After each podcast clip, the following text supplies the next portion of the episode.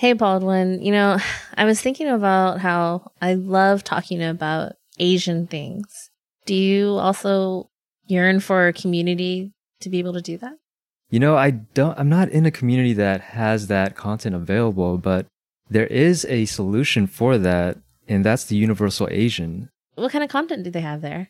So they got a whole bunch of things, but it's a magazine-style uh, publication that has written articles. They got poetry, prose, photos, art, and even some videos about Asian American culture or just Asian culture. Oh, that's awesome. So where do I find out about this community? You can actually go to the universal asian dot com and you could visit and subscribe to them. And do you actually have Instagram? I do. Yeah, that's great. So you could actually follow them at The Universal Asian. Look them up right now and join the Universal Asian community today.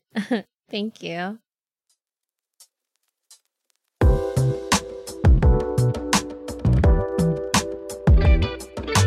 What's up, everyone? I'm happy to feature an episode from the show Soundtrack Your Life. It's a podcast hosted by Ryan Pak where he invites a guest to talk about their favorite soundtrack from a movie, T V show, or musical.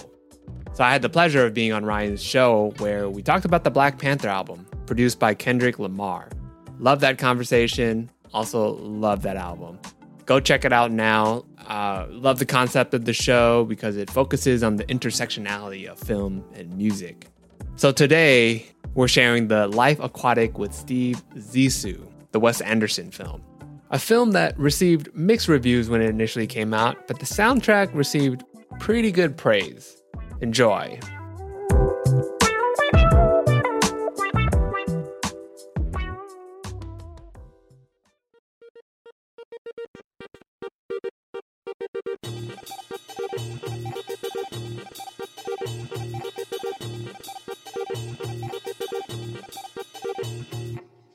Welcome to Soundtrack Your Life, a podcast about soundtracks, music, and movies. Each episode features a guest and focuses on a specific soundtrack and the personal stories connected to it. Now here's your host, Ryan Pak.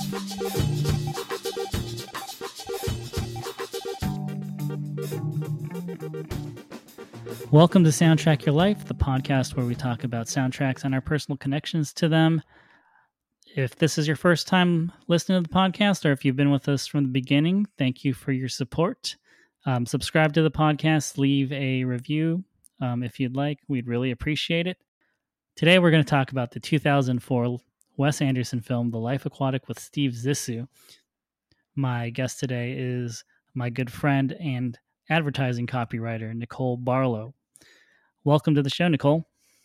Hi, Ryan. Ah, feel so privileged to be here today. Thank you for getting the entire long-form title of the movie in that intro. Did I pro- did I pronounce Zissou? Is it Zissou or Zissou? I think it's Zissou. Is it Zissou? I'm trying to think. I think it's Zissou, but I think the bigger problem that we're going to have is agreeing on how you pronounce Sô George. I think it's Sô George, like you sew a button. So we have to agree on that up front. Yeah, let's uh, let's go Sô George. Go with Sô George. I'm much I'm much more comfortable saying Sô George versus Sue George. Nailed it. So, um, so Nicole, why are we talking about The Life Aquatic today? So, The Life Aquatic is one of those movies that came out in my early twenties. It's two thousand four. It's the young days of the internet, right? Um, it's during this like height of I'm super into David Bowie, I'm super into Iggy Pop and the Stooges, and all of this feels like a revelation. It feels like uncovering something that uh, was always there because everybody knew Bowie in the eighties, right? Like, what was your first impression of David Bowie? It's kind of hard to pinpoint, um, because I think there's a Like, I think I was familiar with David Bowie songs before I realized they were David Bowie songs. Mm-hmm. Like, when I heard um, Modern Love, you know, I feel like I've known that song, like, my entire life. But it wasn't until, like, somewhere in, like, the late nineties where I was like, oh, that's a David Bowie song? Right, same. So, like, I feel like I've known that song. I've known Let's Dance my whole entire life, right? But you kind of relegate it to that part of your brain. Like, I was little, I listened to it on like top forty radio. It's kind of like corny pop music. But what you don't know is that there's this whole entire like Pandora's box of like insane Bowie music to listen to, right? That predates all of that.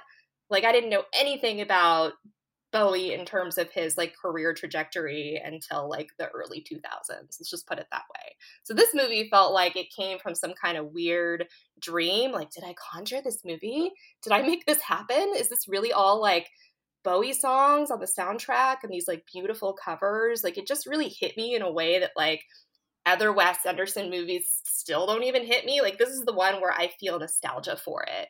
Like, I can still remember like trying to thrift with like my now husband to put together that entire Life Aquatic outfit, like painting like Adidas shoes that they would look like the shoes from the movie, which is like, I'm not a hype beast, but that's the one thing where I'm like, can they just release that shoe? I don't think they've ever released that shoe. Yeah, I don't think they have.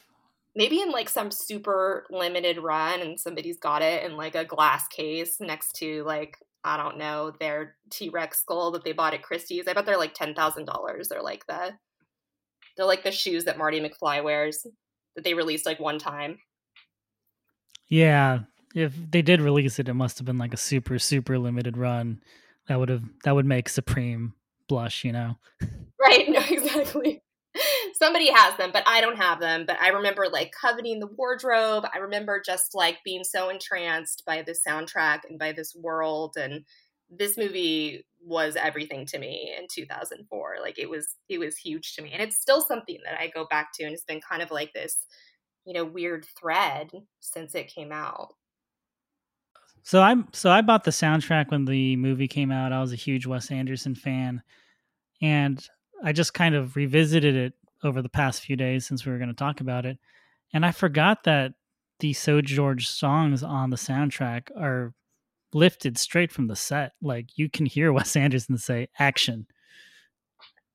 Right. They're like really like kind of lo-fi and crunchy, right? So it's not, it like, it really does uh, behoove you to see the movie. Like, if you have nostalgia for the movie, then you are going to keep going back to those tracks. It's really kind of like essential that you don't do one thing and not the other. Like, he's kind of the, uh, whatever, the Greek chorus in the movie, right? Like, isn't that kind of how you would describe like the Sô George appearance? He's kind of the one that narrates it unofficially. Yeah. He's kind of the narrator. He's kind of this omnipresent sort of, um, I don't know. It's one of those things where he's always there. He's always the there. And it'll, it'll pan to him, and he's like perched on like a lighthouse or like in a crow's nest or something. So you never really know like where he's gonna crop up, like randomly with like the acoustic guitar, which is always kind of like comical, but then also like really magical because you get these like unexpected cover versions of these really iconic Bowie songs, which is crazy. And I think at the time was really innovative. I think now it's like, oh, cool, it's a cover version of an iconic song that you know. Great. But like back then, I feel like that wasn't really like a commonly used thing. It wasn't so cliche, right? Like, was, didn't that feel kind of new in two thousand four? I think it was new because it was him singing David Bowie songs in basically a different style of music. Um, singing it in his native language and not trying to sing it in English. I think a lot of what he did with it is just so different than what we're accustomed to. Like, I think there were a lot of like, you know, coffee shop versions of songs, yeah, maybe in two thousand four, but I don't think they're, you know, they're kind of like bossa nova-ish kind of renditions, even though it's just him and a guitar. It's not, it's not a coffee shop cover. It's, it's got a lot more complexity and nuance. Yeah, I mean, that's the thing. It's not that dreaded, like, coffee shop cover, right? Which I think everybody kind of, maybe it's just me, but I kind of, like, despise a coffee house cover. Like, let's just slow down the tempo and make it, like, background music, right? Like, no, like, these really, like, reinvent the songs in this way that feels, like, both tangible and intangible at the same time because they're sung in Portuguese, and I think probably half of the lyrics are just kind of made up. Because they don't translate, right? Uh, and I remember reading this thing at the time that, like, Sô George didn't actually know any of the songs that Wes Anderson wanted him to play. So, like, he came to the set and he's, uh, well, I know Let's Dance because pop is, you know, big in, in Brazil, and I know that, but I don't know anything from Ziggy Stardust. I don't know this song from Hunky Dory. So he had to kind of, like, teach himself all these songs, like, on the fly. And I think it's cool that he was able to bring something, like, not only new to it, but it, I think maybe because he came to it without any kind of preconceptions, you really feel fresh, like something different. Yeah, I believe when uh, he performed these songs live, he told that story and then added, you know, because I'm a black man. Like, that's the song that all that that's the David Bowie song that all black people know. Right, because Nile Rodgers. I mean, I know this is an uncool thing to bring up, but also, you know, Puff Daddy sampled it in the mid nineties. Oh, yeah, I didn't even think about that. No, I was just saying that, like, that you're right. Like, there's something, like, really enduring about, like, that song in particular, and it was, like, so huge and so global. Like, of course, of course, everybody knows that.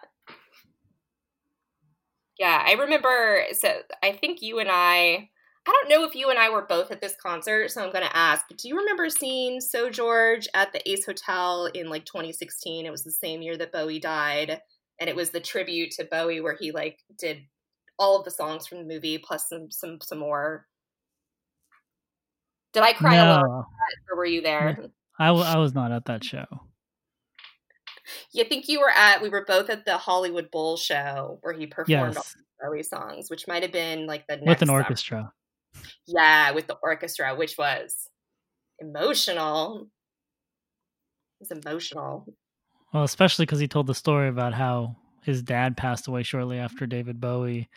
And then, and then the kicker, he ends it with, so I guess they're both on Mars now. I didn't even remember that part. I think I blocked that out. And then, like, the eighteen thousand people were crying. I really miss crying with thousands of people, like, in an arena. I don't like crying alone. I much prefer, like, thousands of people all crying at the same time. It was much better.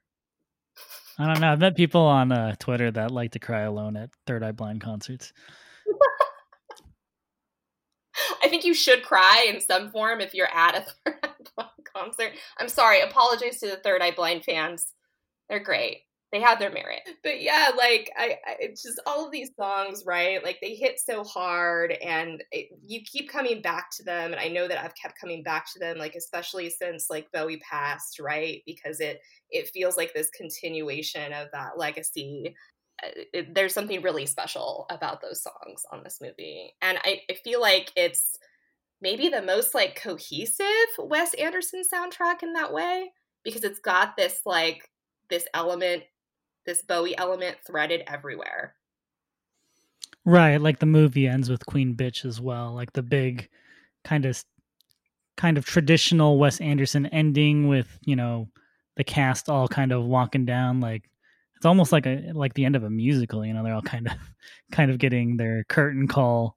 Um, it's, you know, And so that scene is cut to Queen Bitch by David Bowie, the original version. Um, so yeah, it's def- there's a there's a mix of David Bowie's originals and the Sô George and the Sô George covers as well. Sô George, we agreed on this. Sô George. Yeah, Sô George covers. Yeah, no, that cl- that scene, that ending scene is just uh It's just chef's kiss, because I know, like, at, at points before that, I think you get to hear David Bowie's version of Life on Mars at some point in the movie, or way earlier in the movie, but you don't really get this, like, full-throated, like, takeover rendition from Bowie until that ending scene, which is really cool.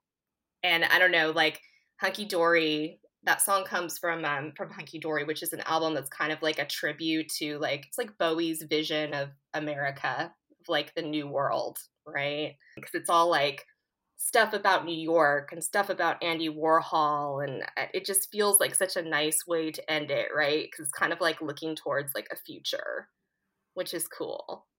And it's just a badass song. The song is amazing. Yeah, it's one of my favorites for sure.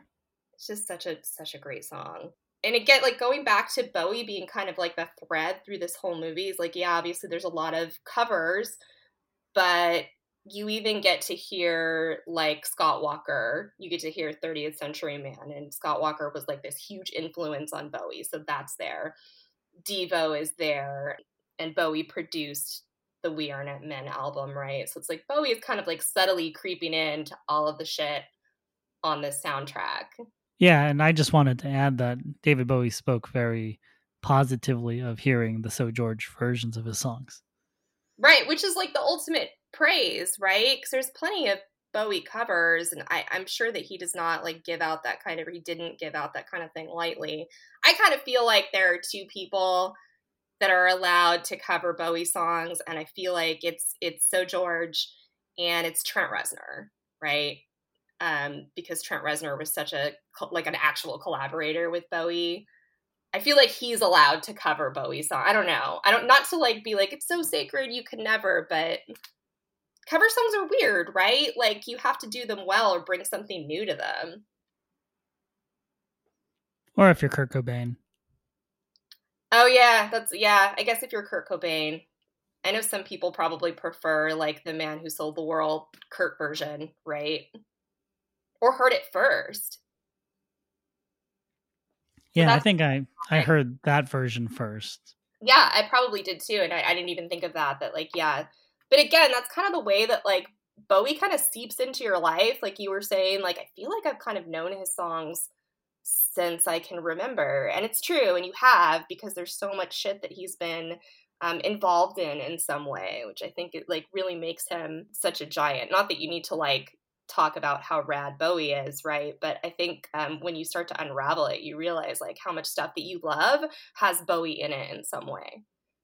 Like, yeah, Raw like, Power, right? Like, there's um, there's Search and Destroy is in this movie, right? And Search and Destroy is in that part where um, where Bill Murray goes, like, ham on all the sea pirates. Yeah. Um, which is, like, such a great scene. And it's, like, that song is so perfect for it because it literally is, like, that's his raw power moment. Like, that's when he comes, like, completely unhinged. And I think if you're going to if you're going to soundtrack a part of a movie where somebody's unhinged, like, Search and Destroy, obviously, like, that would be that would be the choice. That song is so legendary. Like, there's even a Chili Peppers version of that cover of that song, and that's and that, even that cover sounds great. Yeah, I feel like that's one of those songs. Is like, as long as you um kind of preserve some of the original integrity, there's no way to make that bad. It's just like it just comes right out the gate. It's just such a yeah. Power. Just don't just don't coffee house it. Don't coffee house it. Don't don't acoustic guitar it, maybe. Although now I kind of want somebody to do that. Well, if it's Sô George, then then I might be okay with it. He's allowed. He's allowed. Yeah, um, I really love that moment though, and like again, you know, like I feel like Iggy Pop is kind of like David Bowie's id, right? Because like for all of the crazy shit that Bowie did, like at the end of the day, he's still kind of this like poised English gentleman. And I feel like their relationship always had this kind of like duality to it, right? Where he would like look at Iggy and Iggy was like doing all the stuff that like he couldn't do, like slicing himself up on stage and like just going completely insane to electric guitar. And that's kind of like why he loved him so much, I think, like respected him so much, is because he was doing all that stuff that like he loved, but maybe couldn't quite pull off. Yeah, that's an interesting take. I can see that for sure. I don't know. That, that's... That's kind of how. Did you ever get a chance to see Iggy Pop live? Have you ever seen Iggy Pop live? I almost saw the Stooges, but I would have had to miss the Replacements reunion at a festival to see the Stooges because they were playing at the same time. Oh, so that yeah, definitely wouldn't have been your choice. Yeah, like I could have caught twenty minutes of the Stooges, and then I would have had to run back to go see the Replacements, and that's not very fair to seeing the Stooges. That's true. Wow, that is a real Sophie's choice. I had no idea that you had to make that choice. That sucks. And I think Mike Watt was playing with the Stooges, and I, I love Mike Watt. Yeah. And I would I would love to see him playing with them. Who put together that lineup? That's unfair to put those two bands on at the same time. I, I've gotten to see Iggy Pop twice. Um, the first time that I saw Iggy Pop was in two thousand three. And it was at a festival. It was at um, one of the All Tomorrow's Parties festivals. And it was in Long Beach at the Queen Mary. Um, oh, cool. it was so super cool, right? Like, super cool. At this point, like, I'm super into Iggy Pop. I'm super into the Stooges. But my expectations are kind of low because I'm pretty sure Iggy was in his mid sixties, which is hard to believe because this was a long-ass time ago. Like, two thousand three is not recent. But he was an old guy. Like, he was not young. So he's in his sixties, and I'm thinking, like, okay, well, it's I'm probably going to be mellow. Like, just temper your expectations, right? Um, no, it was not. Like, this two thousand three set with, like, the reformed, like, surviving members of the Stooges and him uh, was one of the craziest things I've ever been to. And as you know, I've been to, like, a shit ton of concerts, all kinds of concerts. So I'm not saying this lightly. It's not like I've been to, like, five shows. Like, it was dangerous. Um, like seventies dangerous. Like, somebody pulled a knife and got, like, slammed into the barrier. Some girl behind me was, like, high as a kite on, like, coke, like, let's dance, like, totally, like, slam dancing into me for, like, the entire show and, like, holding my shoulders. And the pit is just, like, going crazy. Like, it was really, like, kind of dangerous. And I had no idea that this dude could actually, like, incite all of that emotion and also just be like, just move like a rubber band. And he's like sixty-seven. It was wild. You have bad experiences with other women at shows. I don't know what it is. Why is this? Yeah, we remember your good friend Mindy that you met at the Replacement show who just drove you through the crowd and none of us knew where you went. I mean, Mindy was nice. And in her defense, she did get me to the front, so. Your husband had the best response to everything. You know, so I'm like, oh no, where's Nicole? Like, Nicole's gone. We got to find Nicole. And and Brad just goes, she'll be back. Wow. What a what a Han Solo type response. I mean, I did come back eventually. We saw right. It. Yeah. Yeah. That, so so Brad, my the aforementioned husband, right? Like, he was with me at the second time that we saw Iggy Pop. Um, and this was like two thousand sixteen. So Iggy Pop is much older at this point, like even older, if you can imagine that. Uh, and again, it was just one of those shows that was like, it was basically like a riot. Like, it basically just uh, erupted into, like, a giant mosh pit riot of craziness. He made the mistake of going to the front at that show, and um, he fucked up a really nice Beck poster that he'd bought, like, ten minutes before. But the point of this is, is that, like, Iggy Pop really brings it um, still, like, to this day. Um, there is something just irrepressible about that dude. So... yeah, two of, like, the most memorable concert experiences I've had are, are both him just doing all his old shit. Recommended. See him when he's, like, ninety-two. I'm sure it's going to be... it'll be just as good. It's twenty twenty, so see him next chance you have, because who knows how much longer we're all going to be here. Who knows when concerts will be reinstated, so, you know, something to look forward to. Iggy Pop, like, in a wheelchair. Oh, don't say that. That's true. He no, no. I don't think we'll ever see that. He's no, he would just get up from the wheelchair and throw it into the crowd. He would do like a Willy Wonka, right? Where he'd like come out on a cane, but then like roll and stage dive. Right, without a shirt on. Without a shirt, clearly, without a shirt on, with no clothes. Like, does he know how to wear a shirt?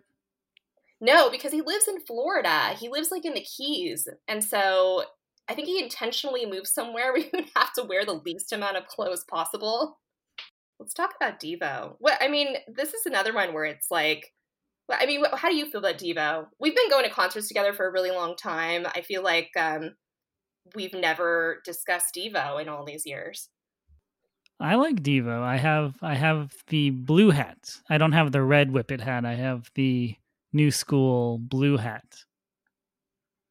It's very nice.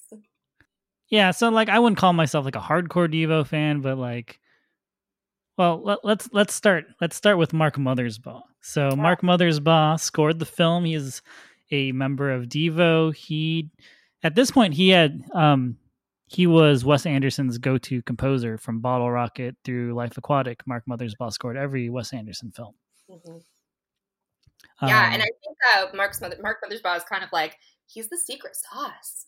Like, his uh, his scores are really that you kind of don't notice that they're there, but I think it's something that makes this movie and and Royal Tenenbaums, and I almost kind of wanted to do Tenenbaums with you. It was a hard choice. But uh, yeah, I think it makes those two movies like something really special. Yeah, and I think with Life Aquatic, I think he gets a little bit more center stage mm-hmm. as a composer. Mm-hmm.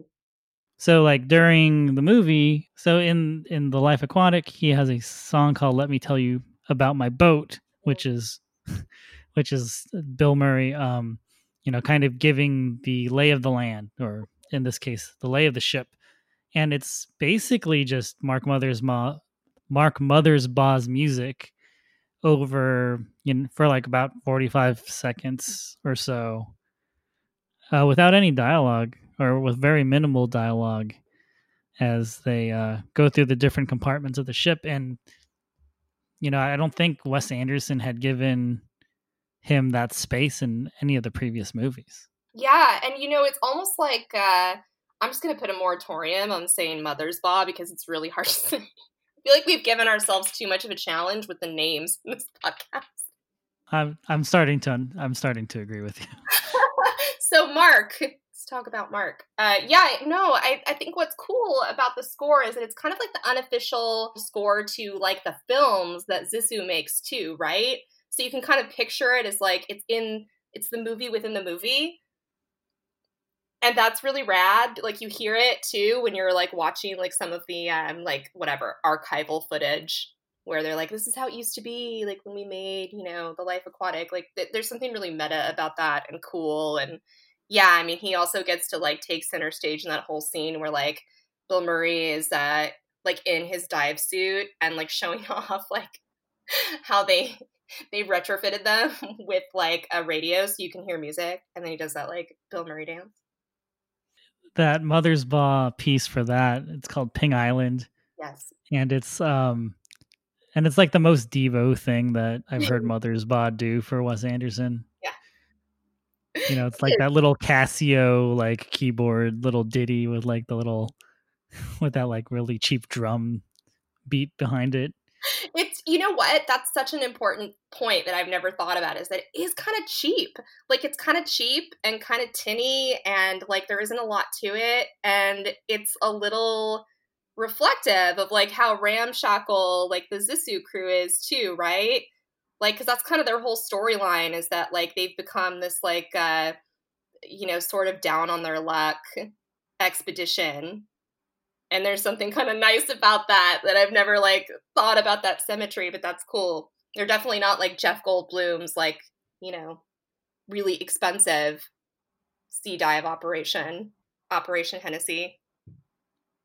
Yeah, and then they bring that piece back when he's dueling with the pirates. Mm-hmm. But but instead of with the cheap Casio, like it's a full like blown orchestra, right? Because it's like this, yeah, blowout fight.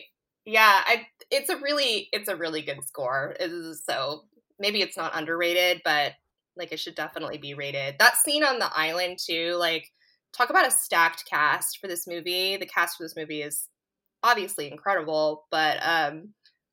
I remember in like the early two thousands after this came out, like, do you remember the scene where Jeff Goldblum is with the pirates and he's wearing this like ringer shirt from the seventies that says, I'm a pepper?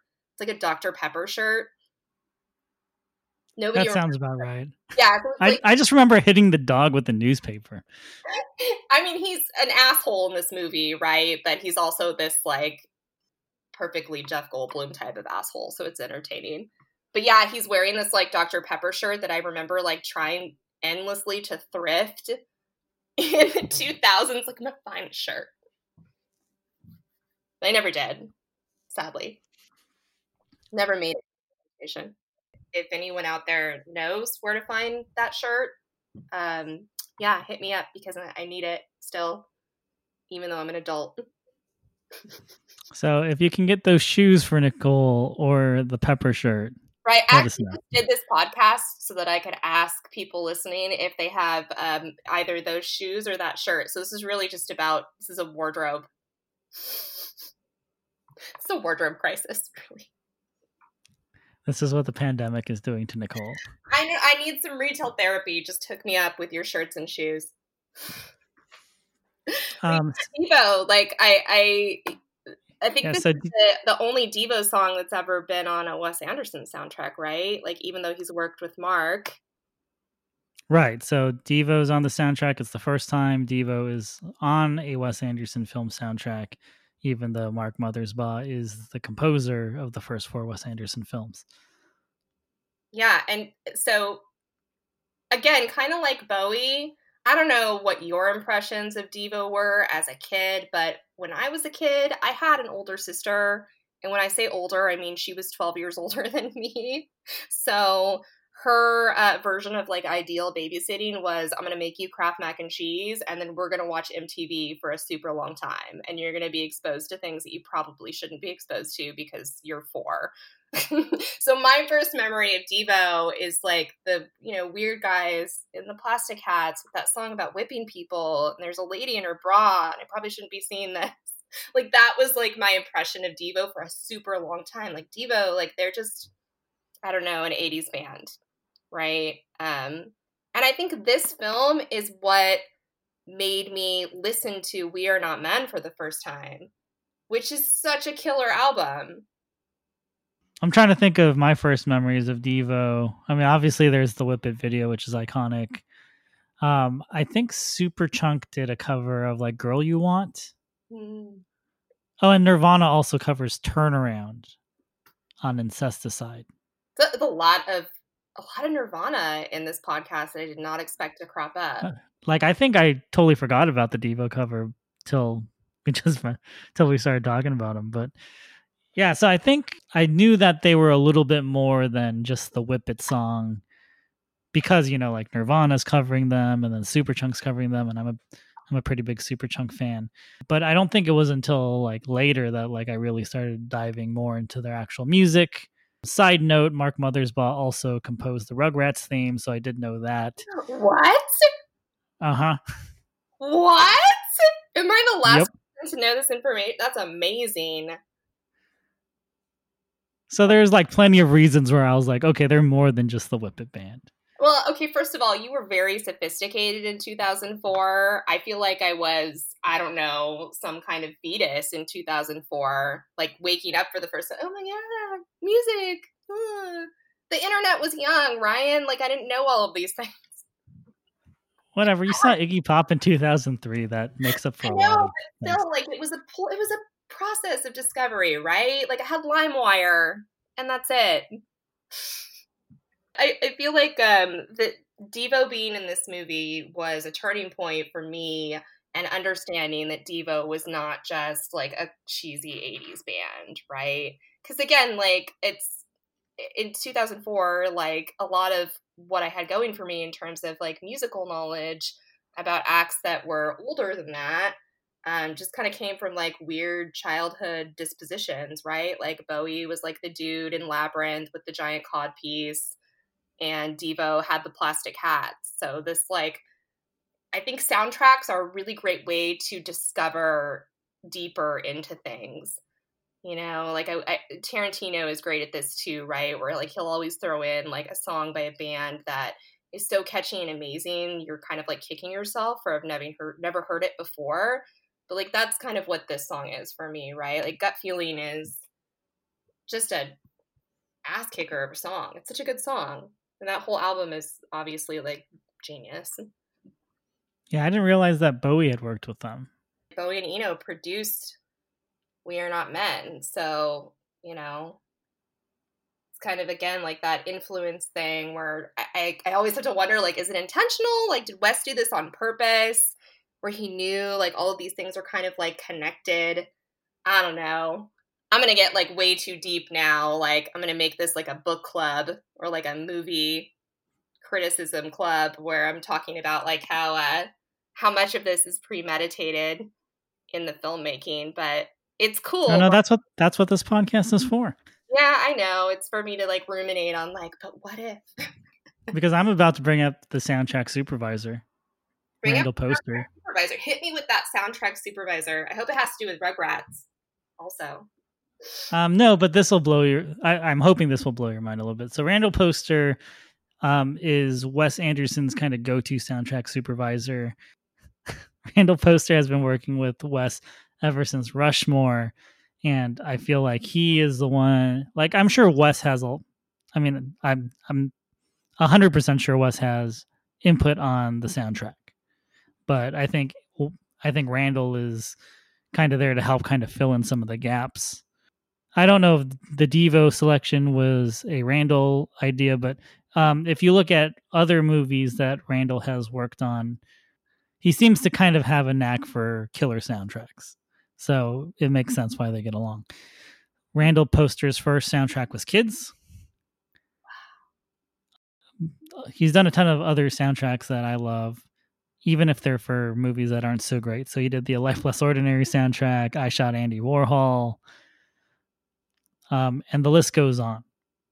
So, yeah, I mean, I guess we should give more props to the music supervisor, right? Because it's clear that even if Anderson had the vision of, all right, I really want like core to this, I want there to be um, this thread of like Bowie cover songs by Sô George, right?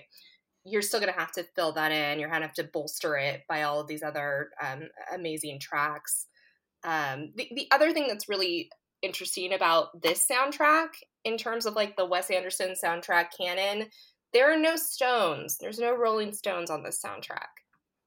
Yep. This is the first one to not have a Stone song.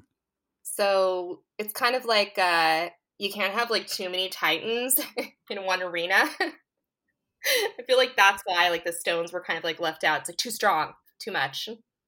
Or your budget can't afford both Bowie and the Stones. Or it broke the budget. That is because also I think, possible. I, I think uh, my friend told me that for Rushmore, um, Wes Anderson wanted all Kinks songs, but because they couldn't afford it in the budget, that's why you have like Creation, which kind of sounds like the Kinks, but isn't the Kinks. That makes complete sense. And now I'm picturing a version of Rushmore with nothing but Kinks songs, which would be rad. So that's why you get Randall Poster. You're like, I need stuff that sounds like this. Go find it.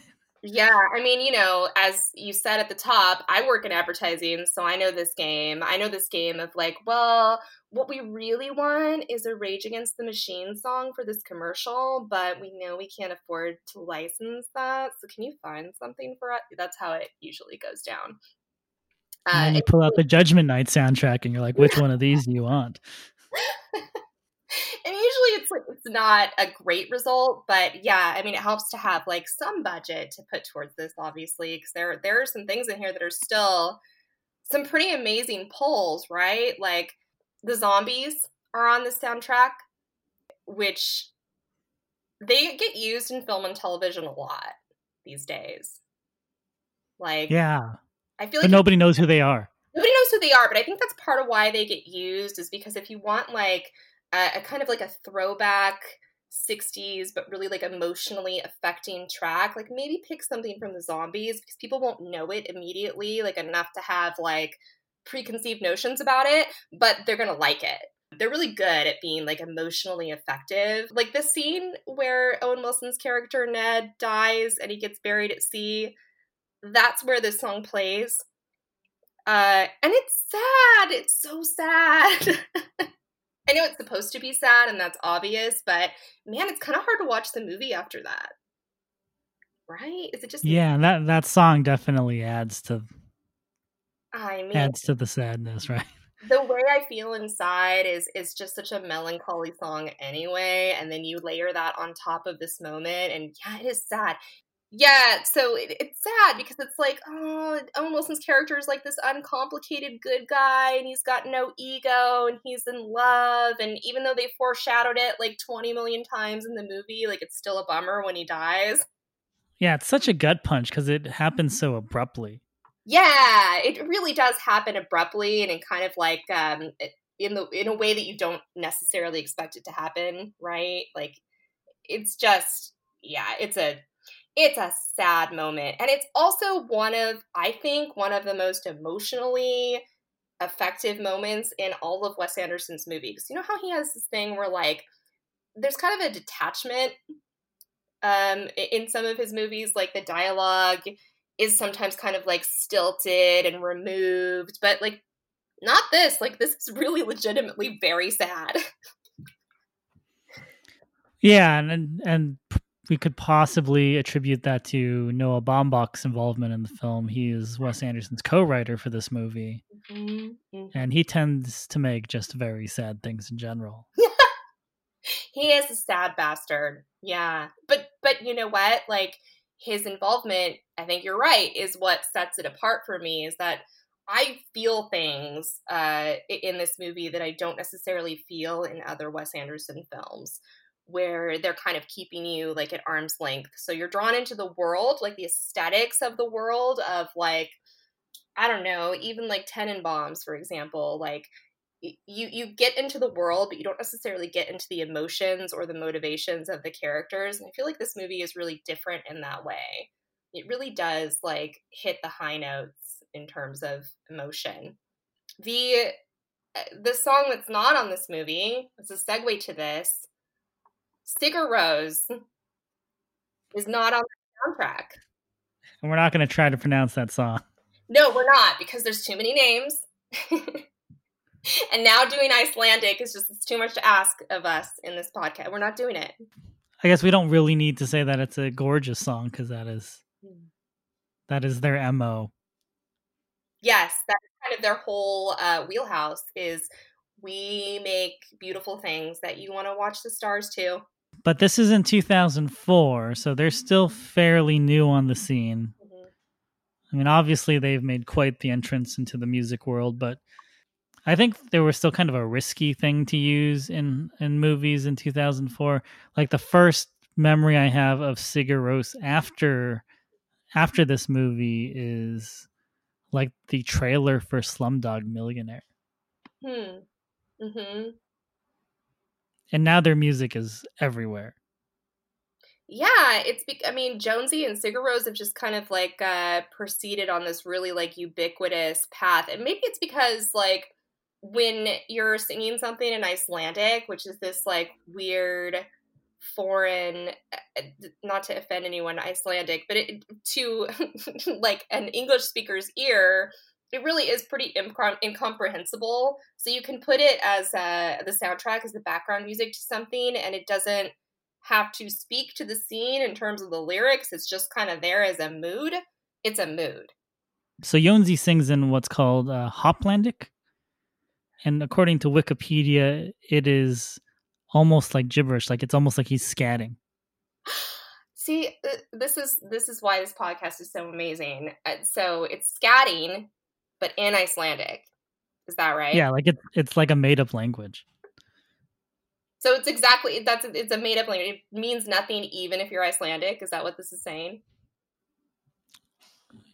Um, it's probably, like, a little bit more complicated than that, but... But yes. No, let's flatten it to the least complicated thing that we can. According to Wikipedia, it's ju- it's just like scatting. So it's like Scooby-Doo, bop, bop, but in I- Icelandic and much nicer. Yeah, but, like, really slowed down and, like, in falsetto. It's the most ridiculous factoid. I mean, good for them, you know? They good for them. I guess that's what allows them to really focus on, like, the lush beauty of all of their arrangements, right? Like, they're not really worried about what the lyrics say. It's just kind of like a flow. Yeah, I mean, he's also bowing his guitar, so are you really that surprised? Yeah, I'm not. I'm not. You're right. I'm not. This is not a shocker. Interesting. But yeah, like, it's, it's, I wonder why this song is not on the soundtrack. Can we speculate on that for a second?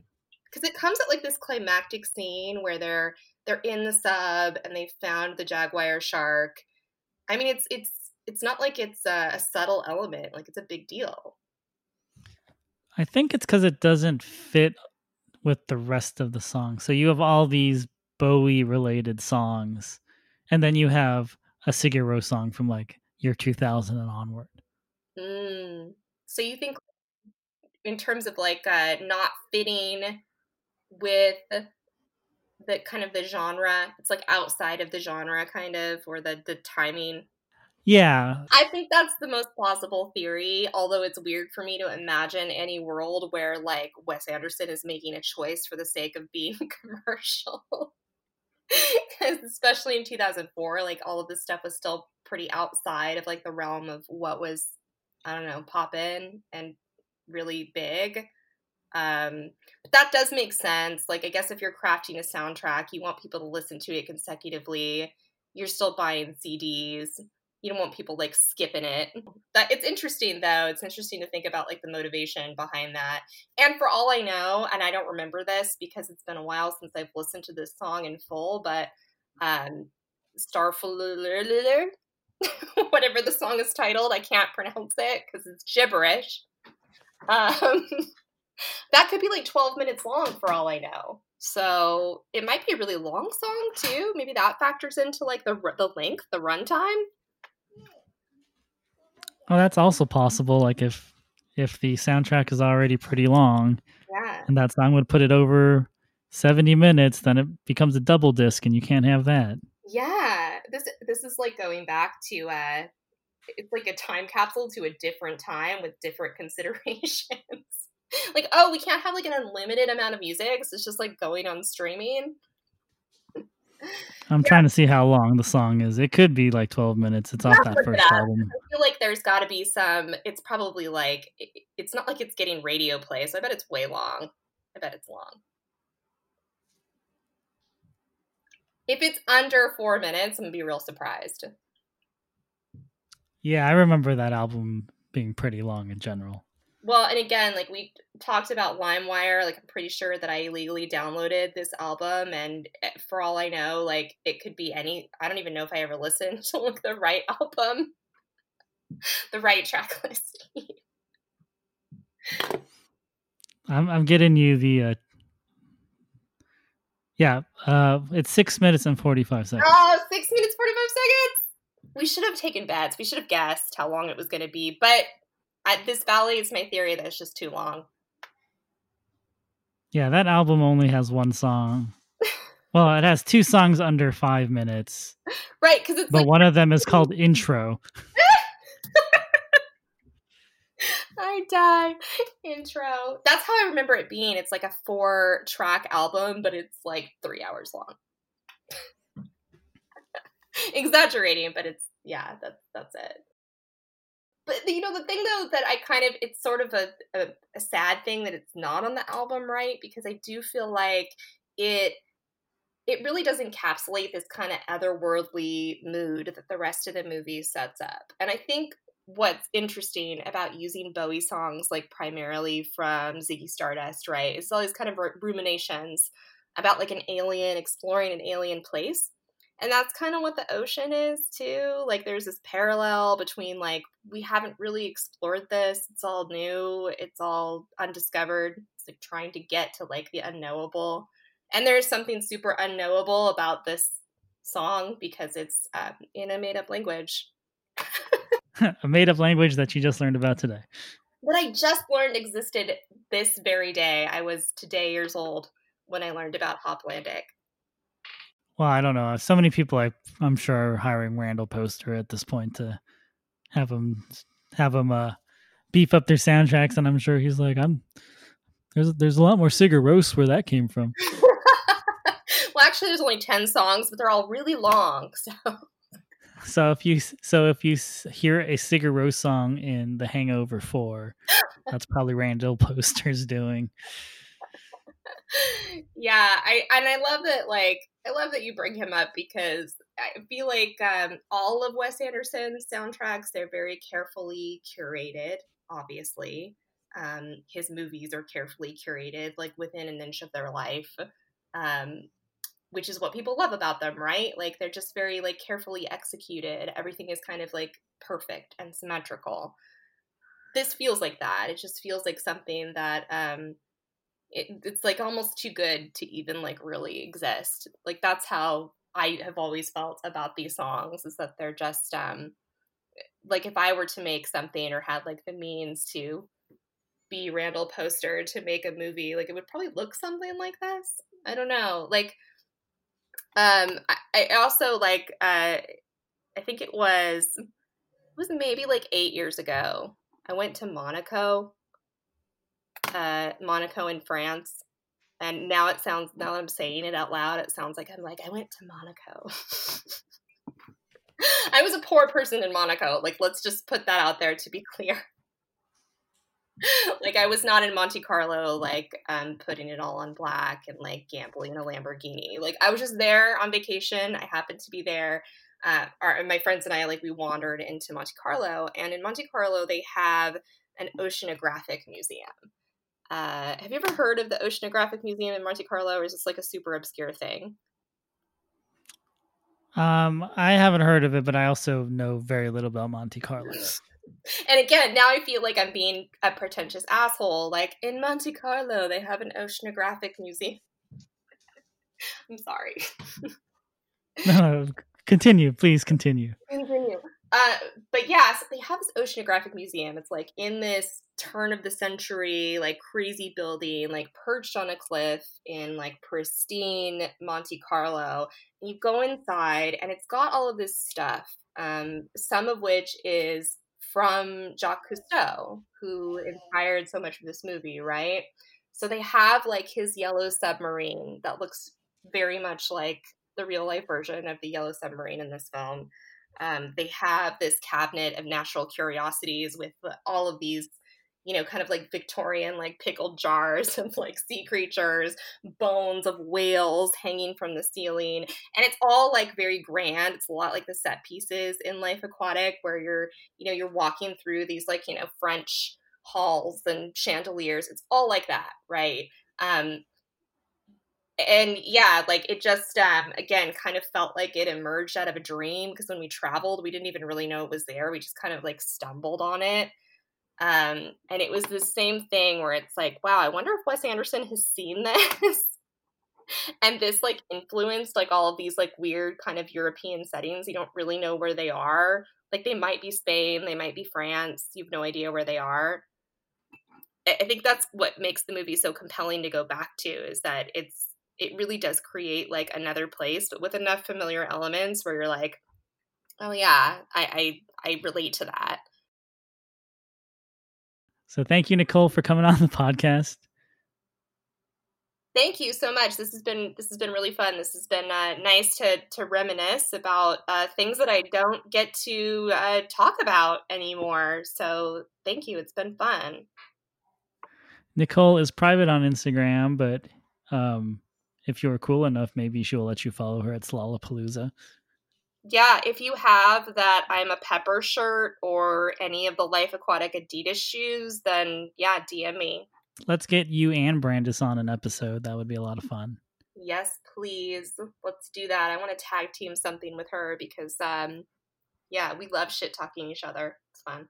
If you enjoyed the podcast, please subscribe. Please leave us a, a review. Uh, thank you for listening again. And hopefully we'll see you at the next episode. Thanks for joining us this week on Soundtrack Your Life. Make sure to visit our website, soundtrack your life dot net, where you can subscribe to the show on Apple Podcasts or Spotify. While you're at it, if you found value in the show, we'd appreciate a rating. Or if you'd simply tell a friend about the show, that would help us out too.